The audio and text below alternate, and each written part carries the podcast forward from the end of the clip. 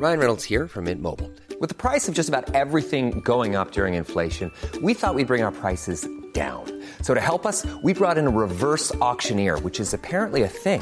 Mint Mobile unlimited premium wireless. Ready to get 30, 30, bit to get 30, bit to get 20, 20, 20, bit to get 20, 20, bit to get 15, 15, 15, 15 just 15 bucks a month. So, Give it a try at mintmobile.com slash switch. $45 upfront for three months plus taxes and fees. Promo for new customers for limited time. Unlimited more than 40 gigabytes per month. Slows. Full terms at mintmobile.com.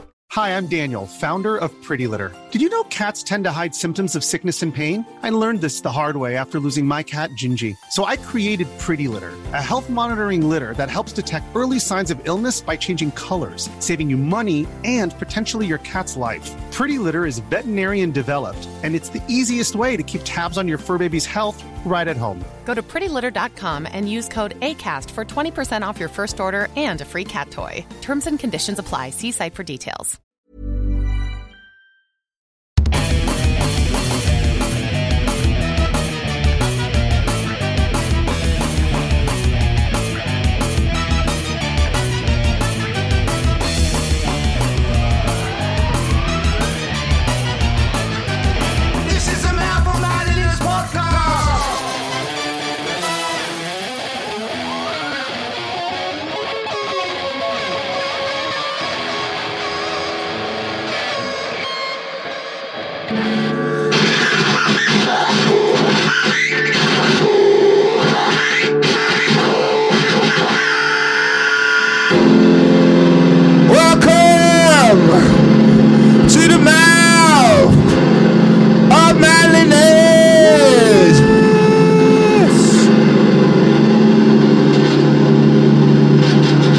Make it do all the squizzy noises. Woo, woo. That's it. I like them.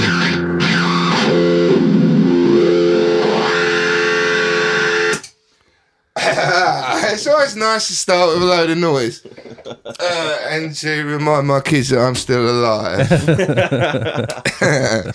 They're upstairs. I heard my daughter singing like a like a lark. Ah, Yeah. So welcome to the Mouth of Manliness. We're going to set the timer for an hour. Welcome. Uh, just quickly before we start, um, I want to do a shout out to uh, Chris and Arena at Legally Assertive and Audio um, because um, Arena done me a massive solid, and I think done me a massive solid.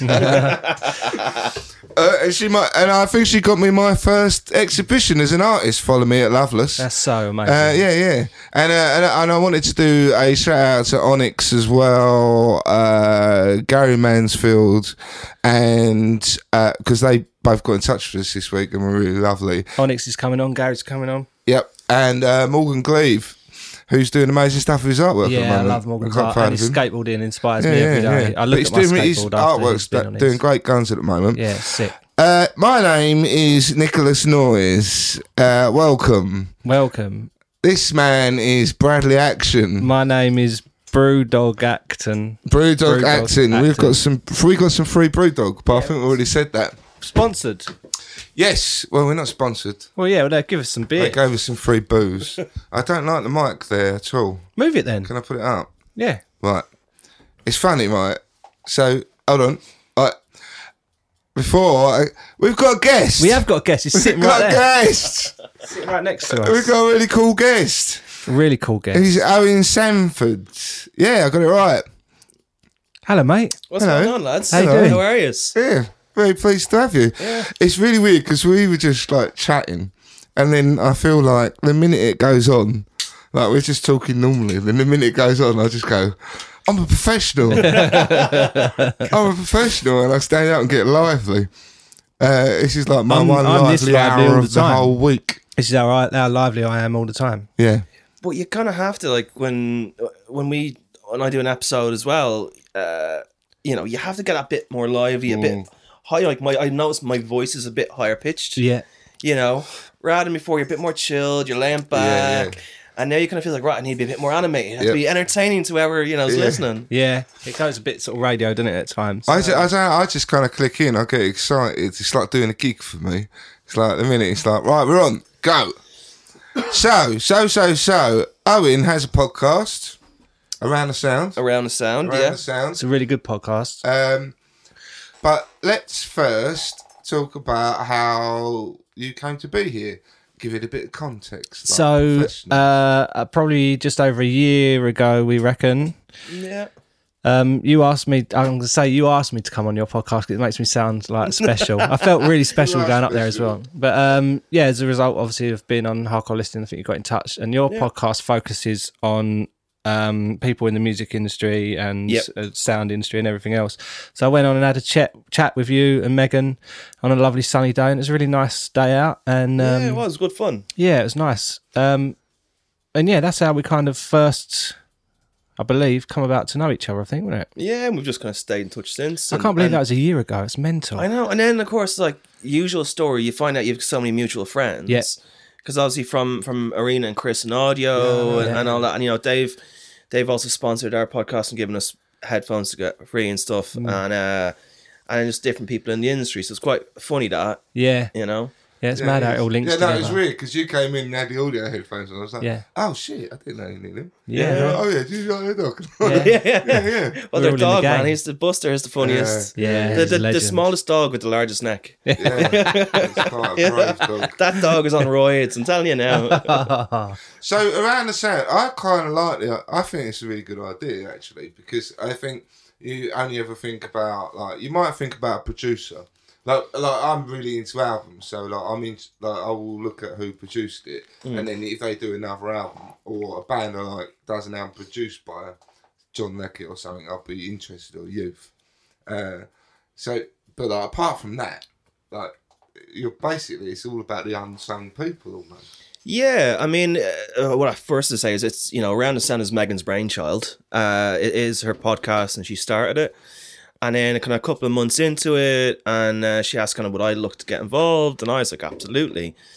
Um, and kind of the the I guess the theme or the premise has always been to talk about areas of the industry for emerging acts or smaller acts, or even just people who work in various parts of the industry, to talk about things you don't usually get to hear about um you know i think which is important you know everyone from if you're a musician everyone sees the glamorous side of you being on stage or you're selling albums or you're getting photos taken but they don't realize the financial part of it. They don't realize the, the time the money the mental strain you have to go into it. And also a lot of people who aren't necessarily a musician but want to get in the industry don't know how. Hmm. So when we had someone like phyllis blessos who's an amazing booking agent with itb and is now actually Megan's booking agent.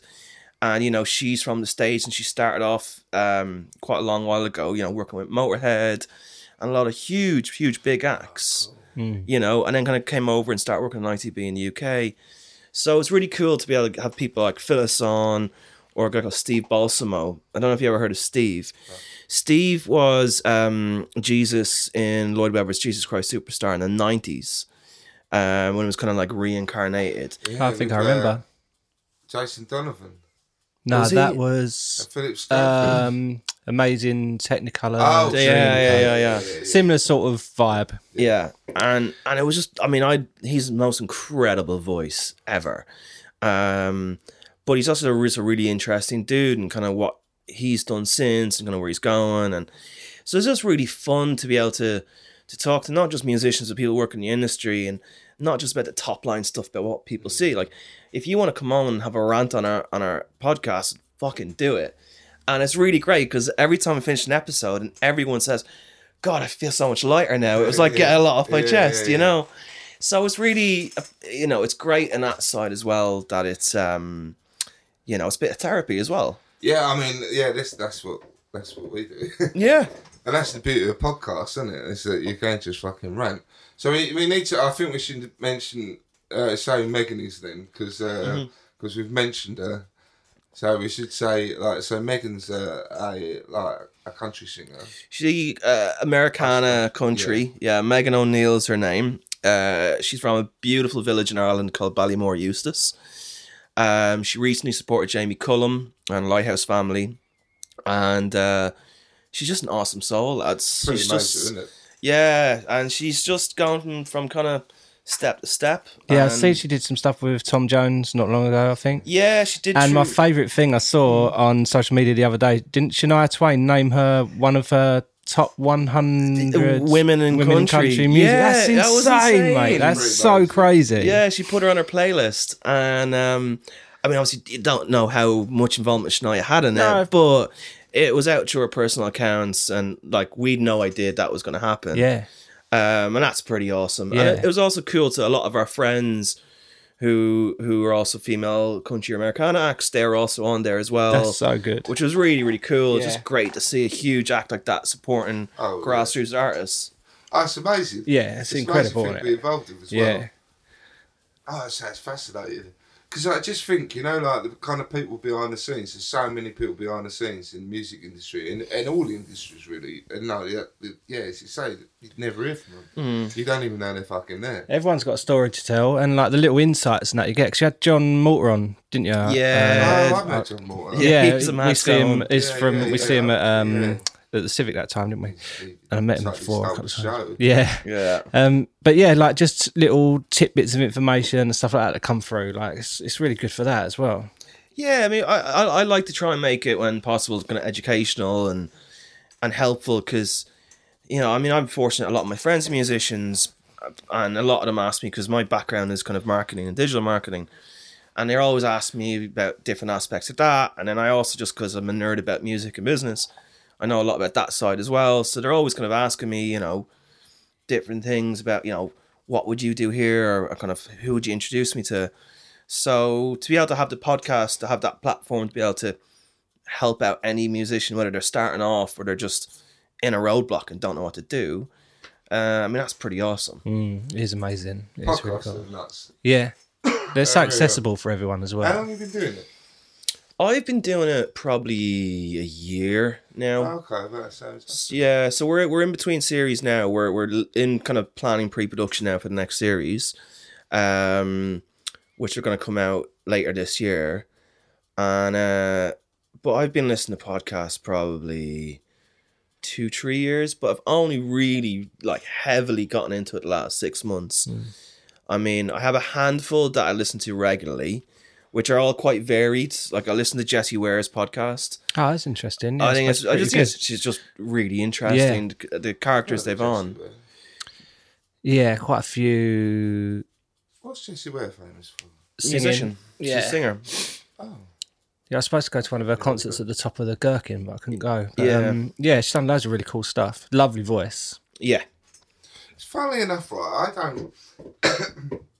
I find, uh, like my mate Mark at work, he listens to predominantly female singers, That's interesting. like Laura Marling. He really loves. I, I do like, and a lot of them I really like. Uh, Laura Marling, I really like. Hmm. But I don't actually. I I probably own, like in my vast collection of CDs. I've still got CDs. Um, like a very very few female singers. I, I just don't connect with it in the same way. It's really weird. I I, don't know why, really. when I was I just kid- don't. I was told that I wasn't allowed to like.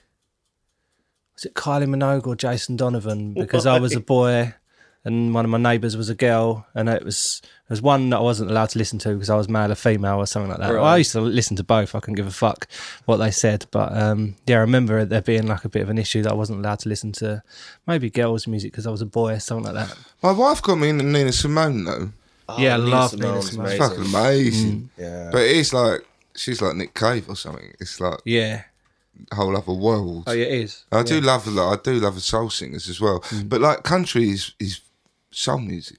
Yeah. You know, Well, like it's- it's- I- I don't think that there's like it's they're- they're, so close. Yeah. yeah, and the storytelling is brilliant. Mm. And like a lot of the music I like, like Nick Cave's storytelling all day long, just dark fucking twisted stories that appeal to the dark twisted fucker that I am. Uh, they do. So talking about dark twisted fucker, so we had a so um so how did uh so Brad got in touch with you to come on here, um and so you kind of talked a little bit about mental health with him, mm-hmm. um and I I he, he showed me the messages, and um it's quite intense. Yeah. Like there was one bit about it, uh, if you don't mind me kind no, of no, saying. no, go for it. It's about like um so I didn't really understand it um about hurting hurting yourself. But it didn't sound like self harm. No, it wasn't self So harm. it's, it's different. But then in, in in a in a weird way I was like that kind of connected with me Hmm. because like I think I I've self harmed through the years without necessarily hurting myself. Hmm. So I started to think, oh, maybe it's a bit more like that. Let's go for it then. let's go for it. I mean, let's go for your mental health journey. All right, man. Um, what about what we're in? We're in March now. So in January, December, January last year, 20, 2018, 2019, I had um, I kind of had this. I was chilling on the couch with my girlfriend at the time, and I just started getting this tremor in my right leg, and it just wouldn't stop, and it was like just kept on going and going and going, and then it kind of like started moving around my other body, went in, into my arms, my legs, whereas almost in a kind of like epileptic fit, but it wasn't quite that. Really? Yeah. What? And it, it went on, like, the tremor lasted for a long time. It went on for a couple of hours. so it went on on and off for a couple of hours. But and and my missus at the time, she was like, um, she was a nurse, and she's like, oh look, you know, I think we should bring you to hospital. And I was like, no, no, no, no. Look, this this is fine. I'm grand. Like this is just like, I was out last night and piss, probably Yeah, just yeah, yeah. dehydrated. You know, I'm sure it'll be fine. We're, we're chilling out on the couch. It's like, this is Saturday evening. We weren't even really drinking. But anyway, fast forward to a month later, and then uh, again, I was I was chilling on her couch, and this kicked off again. But this time it got way way more intense, and it happened kind of like really quickly. So the tremors in my whole body, my whole body went, and I couldn't control it. But then Yeah, my speech went, Oh, really? and then my kind of brain just kind of switched off. It was it was really weird. It was like I was in the room, but I wasn't quite there. yeah. And at this point, she was like, "Right, fuck it, you're going to the hospital." And I was kind of like, oh, "Okay, do whatever," because I couldn't really speak. Fucking hell. My head wasn't quite there, like short term memory and blah blah. So anyway, went to she brought me to the hospital, and I, I, I have to give her props, man. She really looked after me, and we went to A and E. I did tests for everything because they initially thought I had a stroke because all the Yeah, symptoms yeah. were of a stroke So I was because my face was kind of to the side. I remember kind of if I could speak, it was kind of like out the side of my mouth. Just wasn't. I didn't have any balance or equilibrium, and I still had the tremors. They were still going. So at every test imaginable that that night. I had two or three tests. Like I had a CAT scan, I had the ECG or whatever, and then they kept me in hospital and they put me in the stroke unit because I kept on having the attacks. So they're kind of keep coming every hour to every couple of hours. Um, and I was in hospital for a couple of days, and uh, every day I was doing different tests, Shit, mate, that's really scary. Yeah. and they didn't have a clue what was what was happening. It, like everything, all the tests were coming back negative, and you know, I would be, I'd be like mid conversation with you, and then I would just go blank, and I would just be like, "What?" And they're like, "Oh, you were speaking," and I was like, "What do you What do you mean?" Like, and I wouldn't remember. Yeah.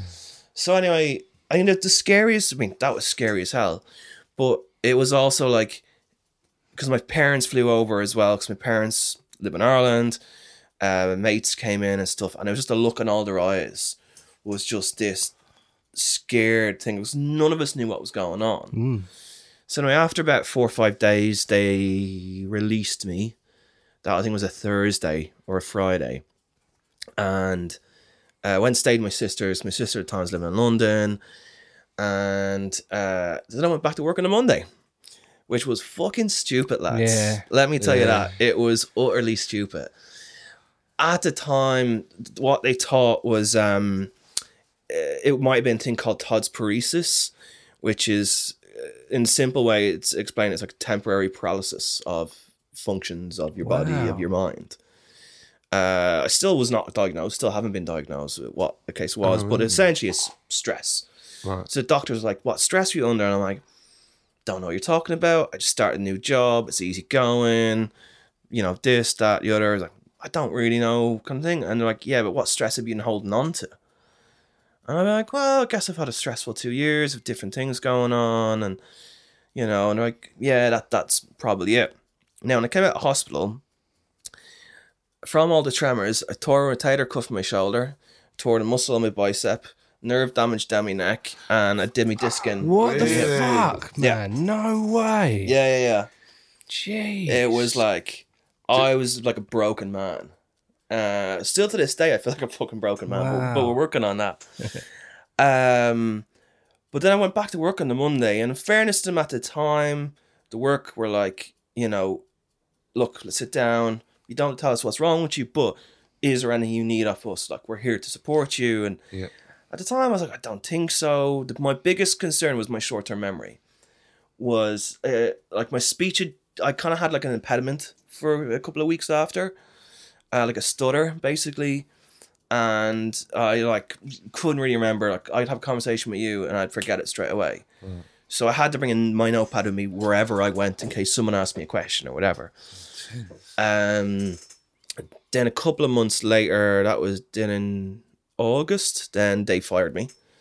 So uh, uh, I don't know how much I'm allowed to say, but um, But they were arseholes. uh, nah, I mean I don't know. I would the, the the version they gave me was they got feedback off the client, and because of that feedback, they decided to terminate my contract. Okay. Now, only a month earlier, they'd made me permanent. So it was a very strange one. Yeah, yeah. So uh, I remember they asked me at the time, "Oh, do you want more specific feedback?" And I go, "Well, is it going to matter? Am I going to keep the job?" And they go, "No." So I was like, "Well, just email it to me." Yeah. Then I don't care. You know, just email it to me. Um, but from there, I just went into a pretty dark, deep place. Um, and it wasn't the weird thing was it, up until recently. So I started uh, I started therapy in actually in May last year. That didn't work out, and I'm now with a new uh, therapy uh, with a charity called the Society of Analytical Psychology, who are amazing, and I go there twice a week. Uh, started that since January, but um, kind of from starting there, kind of realized actually I've been quite depressed for quite a long time, but didn't realize it and uh, also from what happened in hospital and stuff like that, I got like a mild form of PTSD. Yeah, that's what I was gonna say. Then, like, like from that, from the whole Yeah, tremors, the whole thing, and like, uh, that's really traumatic. yeah, yeah, yeah. Um, and it wasn't really it, it- that was the mad thing. It was like because you'd have, you know, when I lost a job, and you'd have people like, oh, you know, you're obviously applying for new jobs and stuff, and I wasn't. And I had this fear, and I had this thing, and I couldn't understand why. You know, you'd open websites for for jobs, and I'd look at the jobs, and I'd be like, no, I can't, can't, can't do it. No, no, I'd like, I get mad anxiety about it, and I'd just be like, fuck that, shut down the laptop, mm, do whatever. Um, and then just kind of from there, it's it's what I've been learning with therapy. Uh, I've probably had this for like two years, and I, and I hadn't known it. It was it was a lot built in my subconscious. It's not what was in front of me. Um, and it just basically exploded. So like in hospital, the way I describe it to someone is it's kind of like you know in Star Trek when they don't want to kill the person, so they go phasers to stun. You know, it's like right, mate. Your mom, my mind was telling my body, you can't keep on going this way. There's something wrong. Mm-hmm. You're not happy. You know, blah blah blah. So we're gonna give you a massive shock to wake you up. Yeah, mm-hmm. That first time I didn't get or a just like we're switching you off for a bit. Yeah. like your body's just going, your mind and body are just going fuck off, enough. Yeah, yeah, yeah. Exactly that. So like I call it like I don't call it like a, a, a, a like a breakdown. I call it like my brain short circuited. Mm-hmm. Yeah, Um it sounds different to a breakdown, doesn't it? Yeah. but maybe afterwards, like you know, when you said afterwards, when um when your your job ended, yeah. like it sounds like that might have been a bit of a breakdown Yeah, yeah. I think in it those was realms. uh, yeah, I think it was all then just a bit too much to handle. Mm. And I think how it happened and how they kind of did it Yeah, was so sudden. Um I'm not I'm not gonna hear and criticize my former employer. I mean the time I was there I really enjoyed it. no, just stuff a lot of great people. Yeah, you know, and let's be honest, no, there's never an ideal way of of asking someone to not work for you anymore. but you just feel so powerless. You know, like it's like Hmm. I, I've just lost control of my life. Well, that that's been it for me. Is like I've I've kind of I've felt powerless because I haven't understood how I got here Yeah, to this yeah. point, and I haven't understood how this has all come about, and and I don't, you know, like I feel don't know about you lads, but like, I feel guilty saying that I'm depressed and that I've got PTSD. There's this there's this feeling of guilt and shame with it, and I don't want to have it. No one wants to fucking have it, but I think it's more that you know when I had that first attack, like I was the fittest as I was physically. Like I'd lost three stone, I'd felt great. Uh, you know, I really felt like I was kind of turning a point. Yeah. And this job as well was a great opportunity with a great team. So everything on from the outside in looked fucking great. Yeah. You know, everything was kind of all right. This is this is nice. You know, it's the next step again, and then it all crumbled really bloody quickly. Um, and it was yeah, it was very fucking dark. Very it sounds dark. dark. I could see why that's dark though, because suddenly it's like, hold on, I thought I had it all sorted, and now it's just fallen through. Mm. Like, why? Why would that happen? You know, like there's so many whys and whats and all those horrible kind of questions that you can't really answer. Well, this is the thing. Is like I was saying to my therapist, it's like I was like, oh man, I'm like I'm really frustrated because I'm like, I don't feel like we're making enough progress quick enough. Yeah. You know, I don't. We're we're speaking the same things over and over again, but different. And I'm making a couple of re- new realizations with it, but I don't understand it still. And he kind of said to me, "He's like, well, maybe you're not going to understand it. Maybe you just need to accept it. Maybe you need to just say, well, that is what it is. Because if you f- try so hard to understand something, or if you try so hard to work Makes at it something, worse. it makes it worse. Mm-hmm.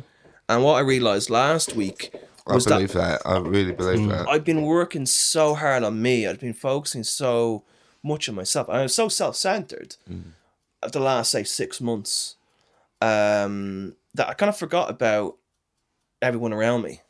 I kind of forgot about their problems and and that you know, in a weird way, by sometimes not focusing on yourself, by by just being around others, it helps you actually get better. Social It does. interaction, yeah. you It know, does. It's um, totally right. and that's literally what I've realized in the last week.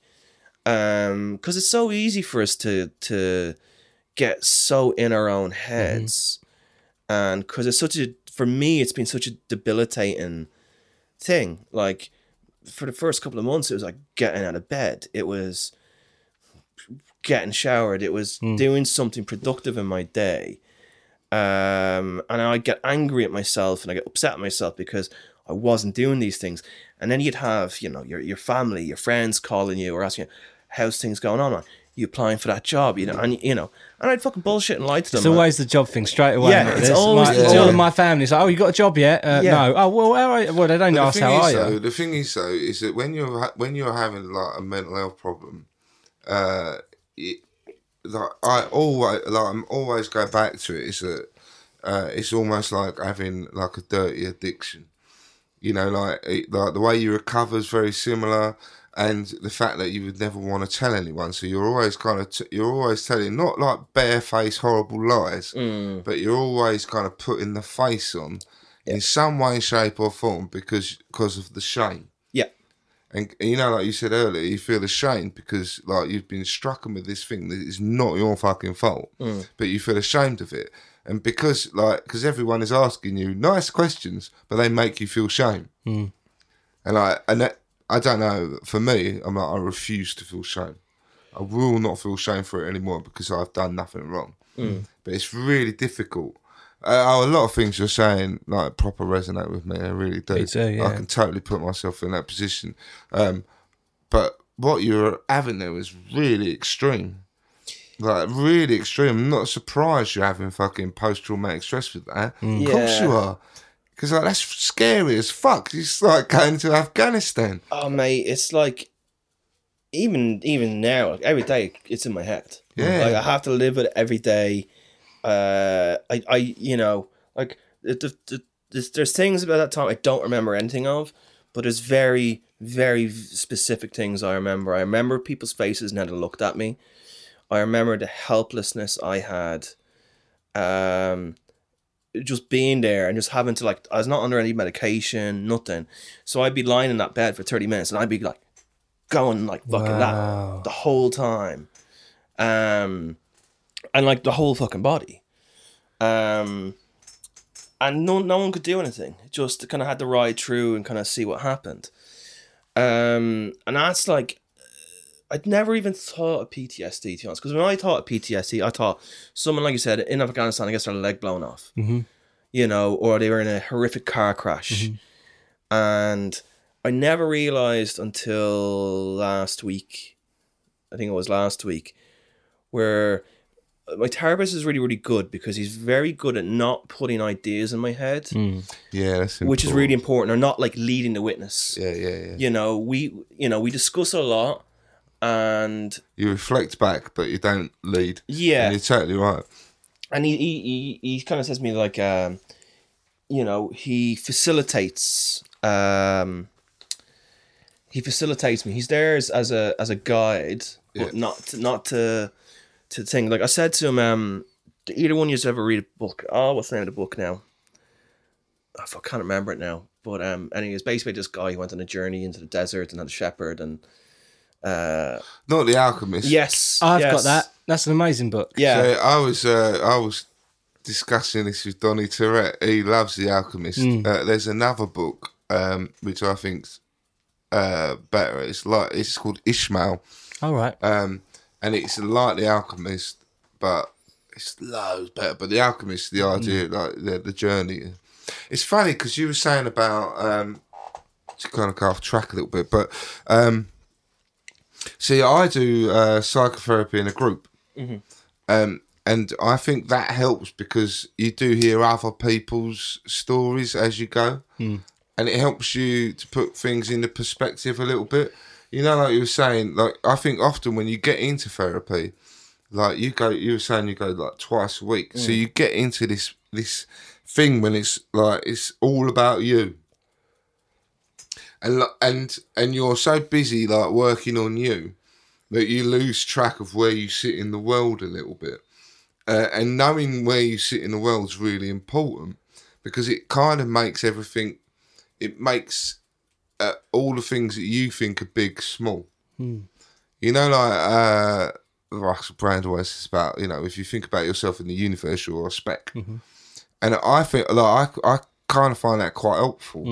It's important to be around people and to see that uh, not to say like you haven't got a problem, but to see like it puts it into a bit of context. Like that really helps me. That really helps me. It's half the reason I do my job because it's like it just kind of ground takes me back to go. Oh, hold on, like I can get on top of it.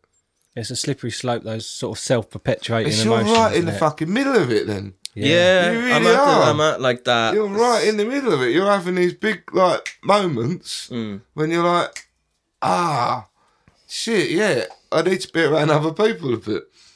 pretty much Fucking hell, you really are in the middle of it. because I self isolated. You're doing amazing coming on here talking about it. Means you're Yeah, mate, like yeah. you're, you're in Yeah. the fight at the moment. Very brave. Oh man, well I, I I'm like I went in head in to this Yeah, yeah. therapist. I just like Good, you have to. Mm. yeah, and I like don't know like I had a really intense session this morning. I had a session two three weeks ago where I blacked out, Oh yeah, yeah. Tell us about that. so I don't remember it. I don't Did you remember the conversation before? No. So I remember getting to the therapy. I remember being there, and then I just was like blank. And then the next thing I remember, I was back in my apartment. Fucking hell, it's weird. isn't it? So and have you spoke to your therapist? about- Yeah, yeah, yeah, yeah. So uh, next the next day when I was in, and I was like, man, what happened? You know, like I don't remember leaving. It's like I blacked out, and and what did we speak about? And and his his answer was like, well, look, you know, what you touched on was obviously something really, really deep rooted. and your brain went Yeah, fuck off. Yeah, yeah, yeah. And your and he said your brain just kind of wasn't taking it today. It's too much. And he said it's my job to protect you along that way. So I'm not going to bring it up. He said, but it's something that's going to it's so important to you that you'll bring it up organically yourself when your brain is ready How to lovely do it. having that secure thing, knowing That's like, what therapy should be. That's though. so And nice the- that you've got that problem is- secure is that you- space. You, get your NHS therapy, and you don't get that. They'll go, "No, we'll do CBT." Hmm. And you're like, that, "That's not going. to That's Well, well, papering over the cracks." Well, I thought about it.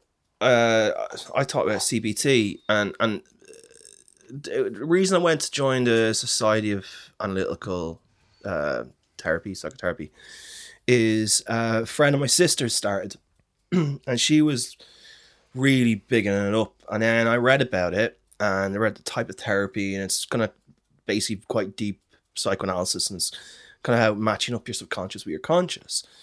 Um, but they're also a charity. So um, I had to get on this. I had to do a phone interview. I had to do a written application, then a phone interview, then two assessments before then they assigned me to a therapist when there was one free. Now, literally the day after I did that second assessment, because my sister's friend told me, I emailed them every week. When's it free? When's it free? I don't care. I will take that person. But what's really good with them is that I wasn't working at the time. Um, so I didn't really have any money. So they do this thing where it's like, well, it's like, like what can you afford to pay? So I'm not gonna say what I pay or whatever like that. It's it's it's not my business to tell. The thing, not a lot, like, but obviously. you know, because they're a charity, they, they it allowed me to be able to do that. That's amazing. And you know, otherwise I would with the NHS I could have been waiting months. I tell you what, what's really lovely about it is, uh, you know, like before we started the podcast, I'd had probably my, I, like I've been ill since I was nine, and I had my biggest meltdown before we did this, really, uh, and this was kind of came out of my meltdown, and um, I was, I, I was at that point, you know, like I will, I'm on my fucking knees. I will do anything. You know, you were saying like email them every day, and you're like, I will do anything. I need to fucking sort this out. And like, I don't know, that made me smile when you said that because I was like, fucking hell, yeah, I know that place. I know that place so well. Because because But it's almost like once you've had it, you and you deal with it, and you might not ever like. For me, I can't ever imagine being that person again. No, I mean, it's, I think it's still early e- enough Yeah. in my journey, but like for me, you know, being totally honest, you know, I had la- a lot, a lot of su- suicidal ideation going Oh, yeah, yeah. a lot, and I would. It was not. I was not in a good space. So was that very new for you? Mm, Was that kind of because a lot of people they've never the- had it the- before? the- It's shocking. the thoughts, the thoughts weren't, but the the extreme level of them, the intensity of them, and the regularity of them, yeah. And I was just like, didn't know what to do. I was Ah. on my, I was literally on my knees. So you'd had it before. I'd had, well, I'd had suicidal thoughts before, and I had maybe mild depression, like, but not nowhere near to this. Ah, ah, but you'd had that before though. Like I hadn't had the attack. No, no, no, but like depressive periods, suicidal periods, like in the past. yeah, Ah, okay. So it's starting to all kind of click into place a bit. yeah, yeah, yeah. So it's like you just got ignored it, maybe. Uh, yeah, I think like I used to think that I was so self-aware and Yeah. that like I was like, well, cause I'm so self-aware, I can manage my thoughts and I can manage myself and everything's grand and you know because I had such self-awareness, bollocks. That was my ego. Yeah. That was my ego. And ego's the fucking killer. It's got a lot Yeah. to answer Like, for. I say that all the time. I'm Mm-hmm. like, let go. If you let go of your ego, and it all sounds so fucking new, uh, like uh, you know, the age of Aquarius. Yeah. But like we've talked about that before, haven't we? Yeah. It's like if you let go of your ego, it's the most important. and then you thing. don't, and like then you don't have an argument with your wife Mm. because like you haven't actually got anything to fight for. You know, like you let go of your ego, and then suddenly things are a bit better. Mm. It's like your ego's just going, "Oh, don't have that," yeah. and like, "Oh, don't let them treat you like that," and you're like, "What does it matter? Yeah. It Yeah. don't fucking matter." No, and I think that the three things I would say of anyone, if you can get it, is if you can bring it in yourself, is forgiveness to yourself and to others, acceptance of your situation, um, and then actually having humility Yep. having like it's been such a humbling experience to this last year where I'm like fuck I thought I was in control of my destiny and I was so much about what I want to do I will get there if I as long as I put in the work right and it's not been it's not been the case and, and there's been so many times and days where I'm like just feel completely helpless and it's only probably in the last few weeks where I've kind of been like, right, I just have to accept that. This is just, this ain't to be a good day. You know, I'm not to, so there's certain things that say I won't do, right? I'm not to go to the pub with the lads because that's not to do me any good. After the second or third pint, it doesn't really, Yeah, you know, like, wankered. yeah, it doesn't doesn't generally end well. Um, or you know, all right, if I'm not to do anything today, I'll just even get out of the house and have a walk. Um, and it's really weird because then you know I'd have different people call me up and be like, "Oh, what you do today?" And I go, "Uh, I went for a walk," you know, and whatever, or I sent a couple of emails, you know, and you're you- you're playing the face game, of course, Yeah. but it's because you don't. At least I don't have a didn't. I don't know the word to put it, but I guess I wasn't willing to accept let people into really how dark and deep it was because I felt this guilt. and Really, I still, I really still, hard. It's really I really feel this guilt where I don't want to let my parents who live in Ireland know how bad I am or was. I don't want them to to to know how close those thoughts were and and turned to actions. Now, thankfully, the last kind of six weeks has really turned around. So that kind of ideation that was in my head is it's becoming way less and less regular, far less intense. And if I can feel it coming on, I can feel it coming on sooner. So it it uh, not that I have a method of coping with it yet, but I'm like, okay, I'm potentially going down this road. Let's like just take a breather for a sec. That's really good to have that sort of Uh, mindset. yeah, to go, just yeah. stand back and go. Do you know what? Uh, fuck everything today. I'm just gonna stop you know what? and go for a walk. yeah. Or I'm just gonna eat for a bit and then watch some TV and just have that mindset of going right. If I can achieve getting dressed, having a shower, and having breakfast, then that's their achievements. Yeah. And then if I can get out for a walk, then that's a bonus. I think I would It's just so uh, important. You just hit on my top tips. Yeah. Like, and I say this quite, uh, not necessarily on it, but uh, like uh, acceptance, like the main thing. Like, and it is sometimes acceptance. Today's a really fucking bad day. Yeah. Like, I'm, I, I'm not going to do anything. I still have days like that. You know, like I still have days when I'm like, my wife will acknowledge. Like I have weeks like it mm. once in a while, and I'm like, I, I, I'm not going at work. I'm sick, and I'll be in bed for a week. Mm-hmm. Mm. But rather than beat myself up about it, I'm like, I've got an illness. Mm. Yeah.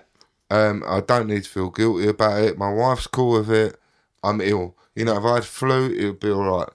You know, um, Yeah, if you broke your leg or something, Yeah, yeah. Be, yeah, accept. and it's like it's okay, and all the time. But what we do in life, we do the opposite, and we beat ourselves up about it, and we make ourselves more ill. You've really fucking hit it there. You really have. Like you really, you, you're right there. You're right there. You really are. The humility as well is Yeah. to say like, um, it's all right. You know, and what happens? You go through these experiences, and it makes you have much more empathy for other people, and it sits you in a much better place, like kind of in the world where you're like, I can understand. You know, you understand other people, uh, and I think that's really good for your fucking mental health too. What was the other one you said? Um, Humility, acceptance, forgiveness. accept forgiveness. Forgiveness. So the other day, uh, one of my uh, Neil, who did our fire pit, his wife Liz, hello Liz, um, she put something on about someone had really upset her, and she was really really angry about it on Facebook. And someone else had put on there that forgiveness is not for them; it's for you. Mm. And I was like, what he said Yeah. because that's the best advice. Mm. Like that. Um, that's that's in the twelve steps, Yep. Oh, was it? and it is forgiveness is not for other people. It is for you. If you forgive someone, then you let go of whatever that pain is, mm. And that's really really hard to do. But all that, everything you just said, like for me, I think like you are completely spot on, and I think. I think you're you're fucking well on your way. Yeah. You really are. I mean, you know, look, it's Like you have bad days, and Yeah. it, it doesn't always feel that way. But if you hang on to those concepts, like those are the concepts that saved me. well, and it's funny that like I started listening. Um, I started listening to. Do you know Tony Robbins? Yep. I started listening to his podcast, and uh, you know, I'll be honest. I, I'm with those kind of self help people, motivational speakers. I'm very skeptical. I'm It changes once you've had a fucking mental health episode, Yeah. though, doesn't it? You, you yeah. think differently Well, about do, it. well, do you know who actually? I'll tell you who it was. I'll give you a laugh. So, uh, Conor McGregor was obviously fighting back in January, and he had Tony Robbins in his corner, and Wow, I didn't know that. yeah, yeah. I've listened quite a bit of Tony Robbins stuff. Like, Yeah. watched his stuff. His film watched on Netflix is amazing. I have. I was going to watch it earlier on today, but I decided not It's to. worth But uh, I definitely will. But it was it was Conor's coach, um, uh, something Kavanagh. Can't remember. His, John Kavanagh. And John was asked about it in an interview pre-fight. Is like, oh, you know, what do you think of Tony? Must be great having Tony here. Blah blah blah. And John was like, to be honest, I was really skeptical. I think those guys, a lot of them are scam artists. He goes, but he really, he really kind of opened my my eyes to to the way different ways of thinking. It's essentially kind of spirituality. yeah, yeah, yeah. It really is. It's essentially that.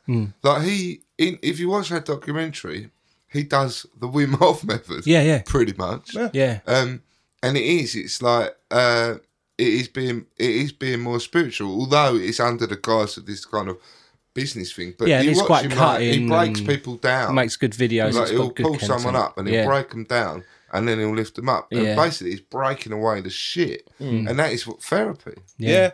But to do it that instantly, like in a crowd, when someone literally just stands up, says the whole bit of ego, and he cuts but past the, all of yeah, the but ego. the difference is, is if someone's going to see him, they're going to see him because they've got a problem. yeah, that's true. Yeah. the, the, the, the issue I have is is and again it's probably my cynic side coming out is I don't know how much I believe morally that you can charge as much money as he does of course. for for two individuals for that. Yeah. Now there's thousands of people around the world who said he is and his methods have changed their lives. Fair play, and that's amazing.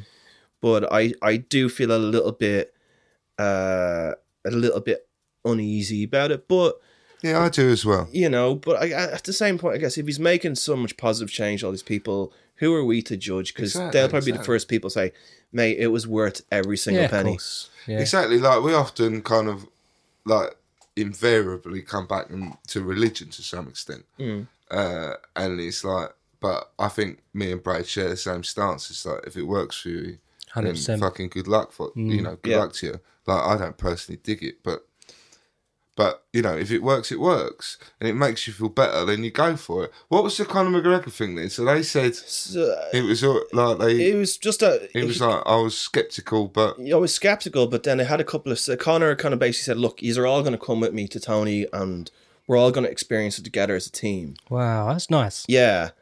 And they went to his home or whatever, and they're there for like a day or two. And he was just like, yeah, and he, you know, a lot of what you said I, I resonated with and I thought was great. I think most importantly for someone like Conor McGregor, who went off the walls the last kind of year or so, uh, who is, uh, he, you know, he's that kind of character who's going to lose the plot. yeah, it's a ball of fire. Yeah, Like, you know, he, he he brought him back in, and and I- I know from people I know back in Dublin who train with him that he was always a wildcat. He was always you didn't know what was going to happen with him, you know. And like for the for the Khabib fight, you know, he barely trained. Mm. He barely trained. He was on the jar the whole time. Mm-hmm. Um, you know, he was doing his promotion with his whiskey, and and Kavanagh said like I didn't think he was ever going to fight again, and uh, but it was kind of Tony Robbins that brought it in. But with, with Tony, for me, how I use him yeah, is I listen to him now when I'm usually I'm actually going to therapy. I listen to him because it puts me in a lighter kind of mindset and That's a good idea. and an open an open feeling that I'm like whatever I drop today because I don't think about what I'm going to talk about when I go to mm-hmm. therapy. So whatever I drop, I drop. And then whenever I'm feeling just a bit out of whack or a bit out of sync, I'll listen to maybe a podcast from him or maybe Jay Shetty. Although I'm not too mad about Jay Shetty, I think just because his voice annoys me. Sorry, Jay. Um, if you ever meet in person, I'll, I'll buy you a fucking coffee or beer, or kombucha, whatever the hell you drink. um, and yeah, it, it just it just kind of takes the edge off me. Yeah. So, and it's insightful, man. Like it was, it was actually true. Him, it was true. One of his podcast episodes where I listened about acceptance and forgiveness, um, and humility, and realizing that actually what I'm doing right now is so incredibly humbling. And and my mum is is she's um quite religious, and um, I'm not. I kind of have. I wouldn't say it's a love hate relationship you with religion. up religion? We brought up in Yeah, yeah, yeah, yeah. Uh, yeah, my parents about about regular churchgoers. My, What part of Ireland? Where are you from? Dublin. Yeah. How long have you um like lived away from home for? Uh, I've lived the last ten years. I've only lived in Dublin for two.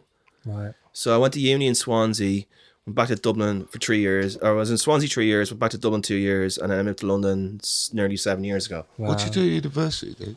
I did marketing, um, which seemed like a good idea at the time because I really like business. I, I find it fascinating, but I wanted a bit more on the creative side where kind of marketing is at. And I wasn't like a designer or an artist or anything like that. Um, so I think it, it, it allowed me to kind of somewhere in the middle, basically. I think in hindsight, I probably would have gone down the music route, probably music management, learn the music business inside out.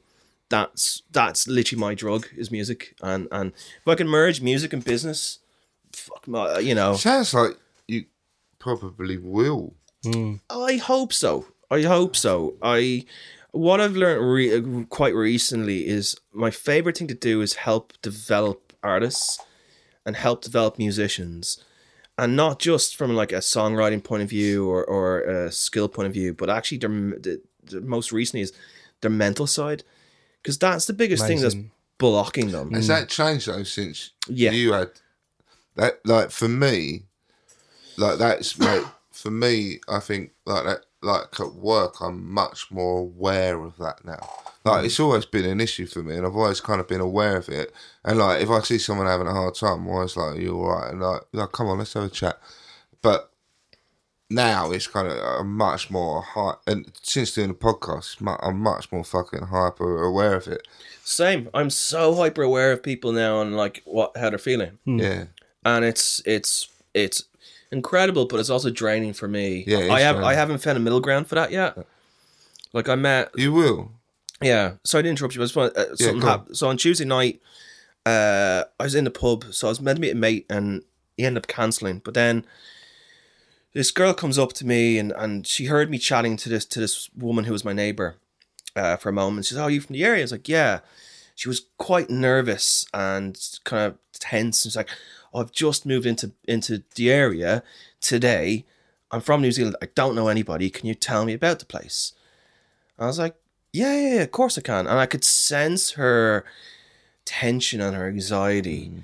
And now I was supposed to go meet a mate in in in half an hour, and then I'm staying chatting with her for four hours. Wow. And to be perfectly honest, I didn't really want to, but I could sense that she needed that. Mm. And you know, there was a couple of things that happened to her in the past week or two, which were kind of shitty, and she just needed someone just to talk to, you know, and just kind of calm her down. And literally, we just sat at the bar. I think I had like we had, I two pints over four hours, and we just spoke about everything. Amazing. But then when we left, and she gave me a big, massive hug, and she was kind of like, "Thank you so much for that." It was like you didn't have to do that, and yeah, well, I could sense it off her though. Yeah, yeah. And you've got to do it. Yeah, you got to do it. yeah, Who else is going to do it? Using your powers for good, though. Yeah, now. you need to be a nice guy. And that's like doing this podcast is very much about like you've been through a shitty time mm. and like let's kind of try and help other people. Because like that's, you know, you talk about the humbling thing mm. and that's what it's about. It's like you go through a really shit time and you realise that, you know, you can probably help someone else. And like, it's really important. And it actually makes you better. It, it's really good for you. It's exhausting. yeah. Like uh, one of the things I'm searching for at the moment is um, I realize I focus so much on myself. I've been so self-centered and in my own little bubble that I want to go out and actually just be there for others, whether it's volunteering or something. And it's it's not a selfless act because it's also for my well-being. Yeah, no, it is. It is. But if I can take a bit of time away from thinking about my problems, about uh, me, and just be there for others or be in an environment with others, I I'm convinced that that will actually help me because You're doing it now. You know that. yeah, man. well, no, you're doing it exactly. You're doing exactly that now. yeah, well, yeah, I don't think of it It that don't way. feel like it, but you know you are. No, I guarantee. But you when are. you know, it, but it's not when you're in the moment. You don't think no, about that. no, no, but that's the way it is. Yeah, that's the way it is. that's the beauty of it. I it's like you know you don't know you don't know you're helping people, but just by saying uh, you can talk to me, Mm. um, you, you're being there, you're doing it. You don't actually have to really do a lot. All you have to do is just like listen. Just listen. Yeah. Yeah. And and share your story. You know, like uh, it, that's all you have to do. And you don't even have to have answers for people. No, there aren't any they're- answers. Yeah, and they're, they're not necessarily looking for answers. No. They they just, you know, they just want to get off their chest, or they just want to, and having a bit of empathy for them. Yep.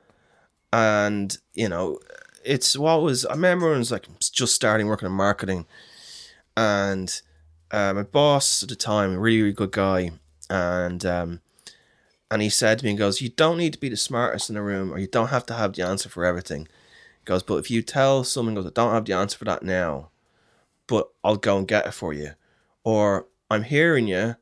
Goes, "Did you do you have anything more to say?" He goes, that, and that's someone's what you, you don't always have to fucking. All have an people answer. really want to know is that they're being listened to. Yeah. Like, and it really is that simple. It really is. Like, you just go, I, I, I'm listening. And- And I'm listening to you now. Yeah. And that's it. and that was the most that has been the most frustrating thing for me with my family and and and my few close friends that know about what's going on is that I haven't felt as if they've they've been listening but they haven't been hearing me you know they haven't understood it no I don't understand what's necessarily going on with me right now but they're not hearing what's kind of going on and it doesn't matter how many ways I've tried to tell them it, it hasn't quite clicked yet so uh, you know for anyone That's who is acceptance, though, man. Mm. Is that they might not. They might not, but it's also for anyone that's listened to this. Is that if you don't feel like people are hearing you or understanding what you're saying, that's all right, mate, because maybe you just don't understand it enough yet. It doesn't mean You know. they don't care. Yeah. It's just like it's fucking. It's it's fucking difficult. Yeah. It's just difficult as shit. Like me trying to explain what's going on with me to my wife. It took a few years, really. Mm. You know, like to my closest person in the world, mm. and like just to kind of explain what's going on in my head. And I'm like, I don't understand. Like I had a melt, like not a proper meltdown, but like, I've had a difficult period recently, and like it took me like weeks to just be able to go. Actually, I'm not doing all right. Mm. Suicide's coming back. It's all coming back, and like she can't answer any of it. You know, like because you're constantly looking for people, looking for answers, or you're looking to be rescued. And you know, you were saying um, earlier, like with therapy, is that there aren't answers. Mm. There aren't fucking answers, and that's really scary. But there aren't really answers. It is just about how you deal with it. And, and that's what really annoyed me because I'd, I'd ask my therapist, like, I'd say something and then I go, So what do you think? And, He's like, "What and, do and you he- think?" and- and- well, and he go goes, Well, it's not about what I think, it's about what you feel. Yeah. Wow. And I was like, No, it you is, though, prick, it is. bull, you're totally Yeah, fucking right. though. yeah. You're so right. You know, I was like, yeah, yeah. So what I was interested in was uh, the subconscious element. Mm. Like, have you kind of have you got to a point when you've gone through when you've had like a fair bit of therapy and you've started like for me, like I went through. I've I've had therapy for years, and it's only really like it's taken me. How old am I? Forty six. It, it's It's your birthday. You're still 47, aren't you? No, oh, I'm 46. So it's taken me what thirty eight years to uh think to get to the point when I'm like, right, I think it's that and I think it's that. Mm. Like that person and that person. You know, like when you're like, I can proper nail it down now to make sense of it. But that doesn't necessarily help. Mm. Because actually it's not about the per- the people and the things, it's about how I respond to it. Mm. And it's like, okay, right, I can I can blame my dad, I can blame my granddad, but actually the answer is me accepting the situation and moving on and going, that's just what it is. So you almost have to move beyond the point of blame. But have you uh, like have you been through it? Have you got to a point where you can understand where where these things come from? Um, some of it. So, so to give you a bit of background and kind of my my upbringing and, and stuff, and this is based around matching my conscious and some of my behavior. Yeah, that's with- what I was interested with- in. You're right talking about this. Yeah, yeah, yeah.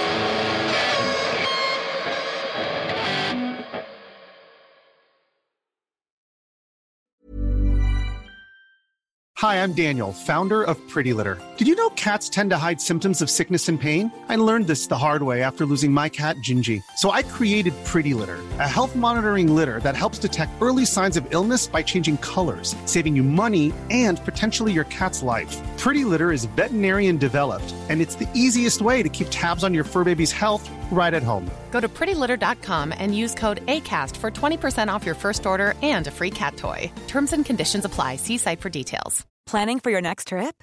Elevate your travel style with Quince. Quince has all the jet setting essentials you'll want for your next getaway, like European linen, premium luggage options, buttery soft Italian leather bags, and so much more. And is all priced at 50 to 80% less than similar brands. Plus, Quince only works with factories that use safe and ethical manufacturing practices.